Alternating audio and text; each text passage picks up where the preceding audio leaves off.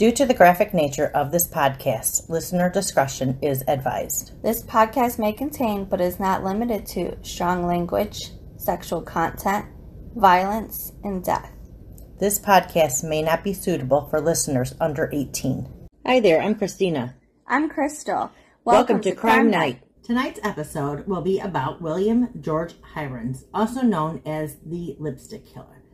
The more I researched this case, the more confusing things got. On June 5th, 1945, a body of a woman was found in a Kenmore Avenue apartment in the Uptown neighborhood of Chicago. The woman was found in her bed with multiple stab wounds and a skirt wrapped around her head. Half of her body was covered with a sheet, and a lack of blood indicated that her body had been washed after her death. Her wounds had also been taped up. The woman had dark hair in her hand from a struggle with the attacker. The apartment was ransacked, yet there was no sign of any valuables missing. The police presumed that the woman had surprised her attacker, although there was no motive for the crime, nor was there any fingerprints found at the crime scene. The woman was a 43-year-old woman by the name of Josephine Ross. She was a homemaker with two teenage daughters, and she was also engaged at the time of her death. Her body had been found by one of her daughters upon their arrival home that day. Police questioned Josephine's fiancé as well as her ex-husband and some other former boyfriends she had. Nothing came of this, and they all had alibis at the time of her death. The only other suspect that police had was a man with a dark complexion who was reported to be loitering near the building the day that Josephine was murdered. This man was actually never located. The body of a second woman was found on December 10th, 1945, just months after World War II ended in September. The woman was discovered in the Pine Grove Avenue apartments in the Lakewood neighborhood of Chicago by a cleaning lady after she heard loud music and seen the apartment door ajar. Half of the woman's body was in the bathtub with a knife still in her throat. She had been shot twice in the head, and the knife had been plunged through her throat, clear through to the other side. Like with Josephine, her body had been washed after her death and had a towel wrapped around her head instead of a skirt. Once again, police believe that she had surprised her attacker, and no valuables were taken. This time, a message was left at the scene. Written on the wall in red lipstick belonging to the victim was, "For heaven's sake, catch me before I kill more. I cannot control myself." Police also found a bloody smudge fingerprint in the door jamb of the bathroom door in the apartment.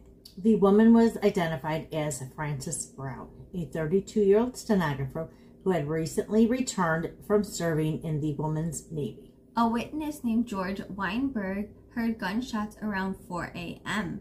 The night clerk of the lobby, John Derrick, also reported a man acting nervously leaving the elevators prior to exiting the building.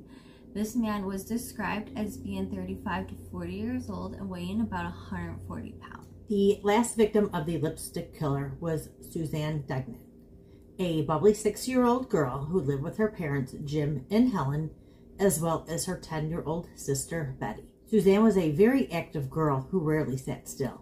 The Degnan family had recently transferred to Chicago for Jim's work. He was an administrator on the Wartime Meat Regulation Board for the Office of Price Administration, or OPA, and Helen was a stay-at-home mom. On January 7, 1946, Helen started the day by waking up her daughters, who were returning to Sacred Heart Academy after their holiday break. After waking Betty up, Helen went to Suzanne's room to find that her daughter was nowhere in sight. The family frantically searched for Suzanne before contacting the police when they could not find her. Suzanne's bedroom was located on the first floor of the Degnans' upscale apartment, which was located on North Kenmore Avenue in the Edgewater neighborhood of Chicago. Police discovered a ladder outside Suzanne's bedroom window, as well as a crumpled-up ransom note in the bedroom that read, "Get $20,000 ready and wait for word. Do not notify FBI or police. Bills in 5s and 10s." And on the back of the note, it said, burn for her safety. In the back of the Degnan's apartment, police also found a blonde hair as well as a wire near the apartment. A handkerchief was found, which police believe could have been used to gag the girl during the kidnapping.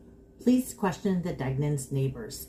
None of them witnessed anything suspicious. An anonymous tip was called in that evening to prompt the police to search the sewers near the apartment. Before we go any further, I would just like to give a warning that graphic acts dealing with a child will be coming up. If you feel uncomfortable listening to this, please feel free to skip to 6 minutes and 45 seconds. Unlike the previous murders, 6-year-old Suzanne was dismembered. Her body parts were scattered throughout the sewer system. Despite being credited to the Lipstick Killer, Suzanne's murder was different from the previous 2 murders, as she was the only child victim as well as the only victim to be removed from her home. Suzanne was buried 4 days later without her arms, as police were unable to locate them. Her arms were found a month later. An autopsy found that Suzanne had been strangled before being dismembered. The coroner also noted that whoever had dismembered Suzanne must have known what they were doing, as the cuts were both clean and precise. During the investigation, a laundry tub located in the basement of a nearby apartment close to where Suzanne's head was found was indicated to be where the dismemberment took place. The press dubbed the room with the laundry tub in it as the murder room. Hundreds of people were questioned, with approximately 170 of them polygraphed during this investigation. Police originally thought the kidnapper and murder of Suzanne could have been a meatpacker, as there was a nationwide meatpackers strike happening at that time. An employee of the OPA recently had to have an armed guard due to a threat against his children because of this strike. A man had reportedly called the Degnans demanding a ransom multiple times, although he never gave any more information and always immediately hung up. This could have just been somebody that was harassing the family after seeing what was in the newspapers. Yeah, and things like that happen all the time. Hector Verberg was arrested on the suspicion of Suzanne's murder. Hector was a 65-year-old immigrant from Belgium who worked as a janitor in the building that Suzanne's family lived in. He also had access to the area where Suzanne was dismembered. Despite Hector not fitting the police profile for Suzanne's killer, they still announced his arrest with confidence. While in police custody, Hector was questioned and beaten for 48 hours. The lawyer from the janitors union got Hector out of jail using habeas corpus. After being released, Hector spent 10 days in the hospital recovering from injuries sustained during the interrogation, including a separated shoulder. It was later determined that Hector would have not been able to write the ransom note, as he could not write English well enough. Hector ended up suing the Chicago police and was awarded $15,000, which today would be about a little over $200,000. And his wife was also awarded $5,000, which would be around $67,000 today, as the police also pressured her to implicate her husband in Suzanne's murder. Sydney Sherman was also suspected of Suzanne's murder. Police connected Sydney to the handkerchief found near the Degnan's apartment, as it had S. Sherman marked on it. During this time, it was common in the military to mark your items with your name, as the soldier's laundry would be all washed together, and the marking your laundry items would make it easier to differentiate each other's laundry. After searching military records, police found that Sydney lived in the Hyde Park YMCA. Police also believed that Sydney could have been connected to the blonde hair that was found in the Degnan's apartment. After finding Sydney's apartment vacant, police discovered that he had quit his job and never picked up his last paycheck, which made Sydney look very guilty. 4 days after a national manhunt for Sydney began, he was located in Toledo, Ohio. After bringing Sydney in for questioning, police discovered that he had actually left to elope with his girlfriend. He also passed a polygraph test and was cleared of all suspicion. Police found that the handkerchief they found that had S. Sherman actually did not belong to Sydney and instead belonged to a Seymour Sherman, who was an airman living in New York.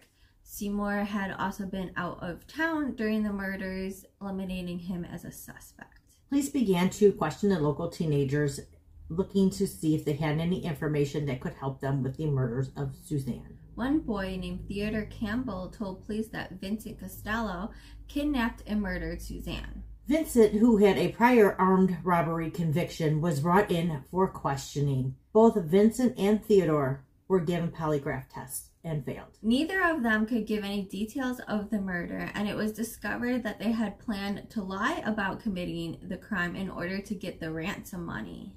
Although I'm not sure how... They thought that plan was supposed to work. I don't think they really thought that one through. No, they didn't. Despite the newspapers already declaring the case solved, Vincent was dropped as a suspect. On June 26th of 1946, Richard Russell Thomas confessed to murdering Suzanne. Richard, who was a nurse at the time, was actually serving in an Arizona prison when he confessed. Richard was convicted of molesting one of his daughters, as he had also previous convictions of spousal abuse, burglary, and attempted extortion. At the time of Suzanne's murder, he had been living in Chicago, and his handwriting was actually similar to that of the handwriting in the ransom note. Richard later recanted his confession and was dropped as a suspect. It was suspected that Richard falsely confessed in order to be moved from the prison in Arizona to the prison in Chicago. The final suspect and convicted Lipstick Killer is a man by the name of William George Heirens. William was born in November of 1928 in Evanston, Illinois, to George and Margaret Heirens. He grew up in the suburbs of Lincolnwood, just outside of Chicago, with his parents and his younger brother. William's childhood was fraught with poverty as he was growing up during the Great Depression in a largely corrupt area. With the economy struggling, George and Margaret lost their flower business. After losing their business, George took on many odd jobs while Margaret worked as a seamstress in order to make ends meet. William was described as a loner and began working when he was 12 years old, taking on a summer job delivering orders for a food store.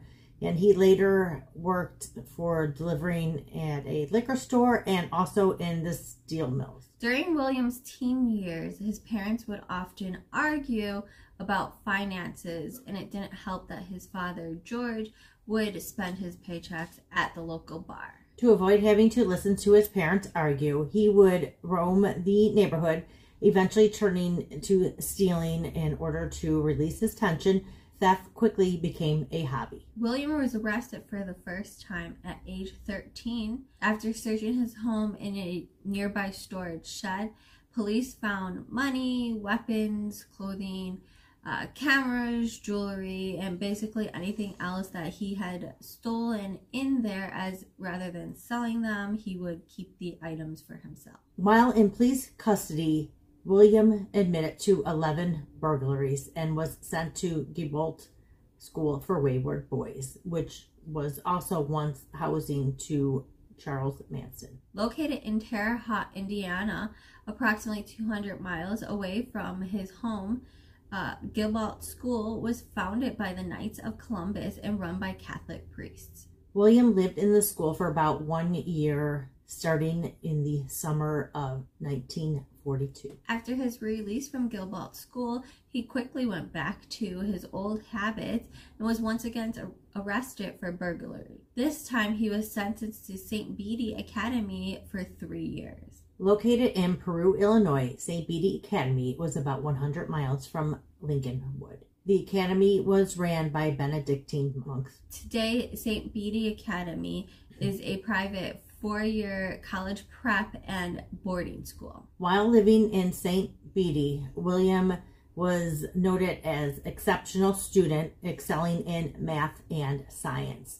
The teacher at St. Bede encouraged William to apply at the University of Chicago. After being accepted, William began classes in the fall of 1945 at the age of 16. William had majored in electrical engineering at his time, University of Chicago. While living at the university, he worked part-time, and as he still did not have enough, he resorted back to stealing in order to pay for his schooling. On June 26, 1946, 17-year-old William was caught breaking into a building in the Rogers Park neighborhood in Chicago. After being chased down by the police, he pulled a loaded gun on an officer. There are conflicting reports as to whether the gun had jammed when William pulled the trigger or if he even pulled the trigger at all. A scuffle ensued and William was eventually knocked unconscious while an off-duty officer hit him on the head with 3 flower pots. William was then taken to Bridewell Hospital, which was attached to the Cook County Jail. In the hospital, he was questioned for 6 days, with the questions becoming more and more intense. During questioning, William was barely given any food or water, was beaten and fingerprinted. He was also slipping in and out of consciousness due to exhaustion, pain, and drugs that he had been given. Psychiatrists administered William sodium pentothal, commonly known as truth serum, without a warrant or consent from the boy's parents, and as he was a minor, he could not consent on his own. Sodium pentothal is a barbiturate that could be used to calm anxiety. It's a sedative that can cause drowsiness, eliminate pain, and in high doses or high enough doses, could actually knock someone out entirely. Sodium pentothal could make it difficult to perform some tasks such as walking in a straight line or even lying, which is why it is often used as a truth serum. The effects of the sodium pentothal is similar to those of alcohol. While under the influence of the sodium pentothal, William claimed to have an alternate personality named George Merman, who is responsible for all the robberies as well as Suzanne's murder. A psychologist told police that William made up this dual personality to separate his negative self from his normal self, similar to that of a child blaming an imaginary friend when they get into trouble. However, police suspected that William was doing this to set up an insanity plea. Once no longer on the truth serum, William said that he was unable to recall much of the interrogation and disputed what he said while under the influence. On the 5th day of his hospital stay, William was given a spinal tap without anesthesia before being taken to police headquarters for a polygraph test. He actually was unable to take the polygraph test due to the amount of pain he was in, so they had to reschedule that. When he did finally take the polygraph, it did come back inconclusive. While in the hospital, he was unable to see his parents for 4 days and was refused the ability to see his lawyer for the duration of his questioning. William was transferred to the Cook County Jail on July 2nd, where he was put in the infirmary to recover. After his arrest, police stated that William's fingerprints and handwriting matched the ransom note found in the Degnan's home. The police also matched the fingerprint from Frances Brown's apartment to William's. After a little over a month in custody, William and his parents signed a full confession to the murders of Josephine, Frances, and Suzanne on August 7th of 1946. On September 5th, 1946, William was spared the death penalty and sentenced to 3 consecutive lifetime sentences, with the option for parole as part of a plea bargain given. William was never granted parole, and all of his appeals he requested were denied. After he was sentenced, William claimed that he only confessed in order to save himself from the death sentence. He continued to claim his innocence until his death on March 5th of 2012 due to complications from diabetes. He was still serving his sentence at the time of his death. There are many people who believe that William was wrongfully convicted, as there are suspicious circumstances surrounding the evidence used to convict him, and the press had been putting pressure on the police to solve Suzanne's murder at the time of the investigation. The state's attorney, William Tully did nothing to discourage these doubts when, in a news conference in June of 1946, he both stated that there was no doubt William was guilty, and also stated that there was not enough evidence to even indict William. The first major issue came when William's first confession was given under the influence of drugs after he had been beaten for several days. As William was underage, he could not consent to anything the police did and was not allowed to see his parents or his lawyer until days after. William's confessions also shown many inconsistencies with the three murders. The press even printed William's confession, highlighting the facts that some of the answers were very vague. His confession also contained much of what had been released through the press and what information he got from the police rather than unknown information. It has been pointed out that many of the inconsistencies in his confessions are indicators of a false confession. The fingerprints found at the apartment belonging to Frances Brown had brought questions that planted evidence that the fingerprint was originally listed as a smudge during the investigation. The fingerprint used as evidence in court has been said to have looked like a rolled print, similar to that used when booking inmates. The handwriting had also been a point of contention, with most experts believing that it did not match William's own handwriting. During the investigation, the handwriting expert for the Chicago police, as well as the head of the Chicago Crime Detection Laboratory, Charles Wilson, found no connection between William and both the ransom note as well as the lipstick message. However, the third handwriting expert, Herbert J. Walter, stated that William's attempt to disguise his handwriting, but it still fit the handwriting at the two crime scenes. This statement came months after Herbert had previously declared that there was not enough similarities and too many differences to match William's handwriting to the evidence. Probably the most conflicting evidence was the ransom note. The note was handled improperly and would likely be deemed inadmissible in a case if it had went to trial due to a broken chain of custody as well as the amount of people who had handled it, including the newspaper reporters who were able to handle the note during the investigation. There were also many inconsistencies regarding the note coming from the authorities themselves. The Chicago Crime Detection Labs were the first to examine the note after it was collected from the crime scene. They were unable to find any usable fingerprints. Okay, the note was taken to the FBI on January 18. The FBI later stated that they could tell that the note had been handled considerably by the time that they had received it. The FBI used iodine fuming, which is similar to today's polycyanoacrylate or superglue fuming method used to raise fingerprints. Two prints were found on the front of the note and immediately photographed. The prints would fade quickly with the older fuming methods. The photograph of the prints were then examined by the Chicago Police Department fingerprint expert Sergeant Thomas Laffey, who declared the fingerprints were too incomplete. In June, Sergeant Laffey checked the incomplete prints with everyone who had been arrested since January, including William, who had been arrested for a burglary in May. No matches were found. 3 days after William's arrest, Sergeant Laffey suddenly announced that William's prints were a match to both prints, with one being a 9-point match. For reference, the FBI standard was 12 points, and Sergeant Laffey's personal standard was 7 or 8 points. The Chicago police also announced that Sergeant Laffey found a palm print with a 10-point match to William on the back of the note, despite being unable to find any prints in the earlier examination, which is why they ended up having to send the note to the FBI in the first place.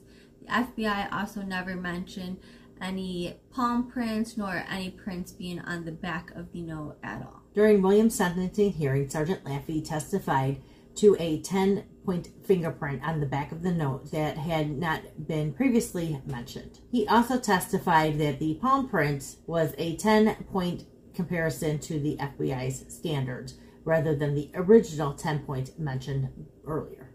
One of the fingerprints found by the FBI mentioned during the hearing was actually never linked to William under oath. Despite all of the issues and evidence, William's lawyer never raised any issues as they already believed that he was guilty. William's original confession that was taken at the hospital in the 6 days after his arrest was never released to the press during the investigation and disappeared after he was sentenced, along with most of the other evidence that was collected. Do you have any thoughts on this case? I have lots of thoughts on this case. One of them, I don't honestly think that Suzanne's murder tied in with the other two. They had total different MOs. Everything was different about it. It was a child and the other two were adults. And yeah, I agree. She was not killed in the same manner at all. The other two were likely connected just because they were very similar. Yeah.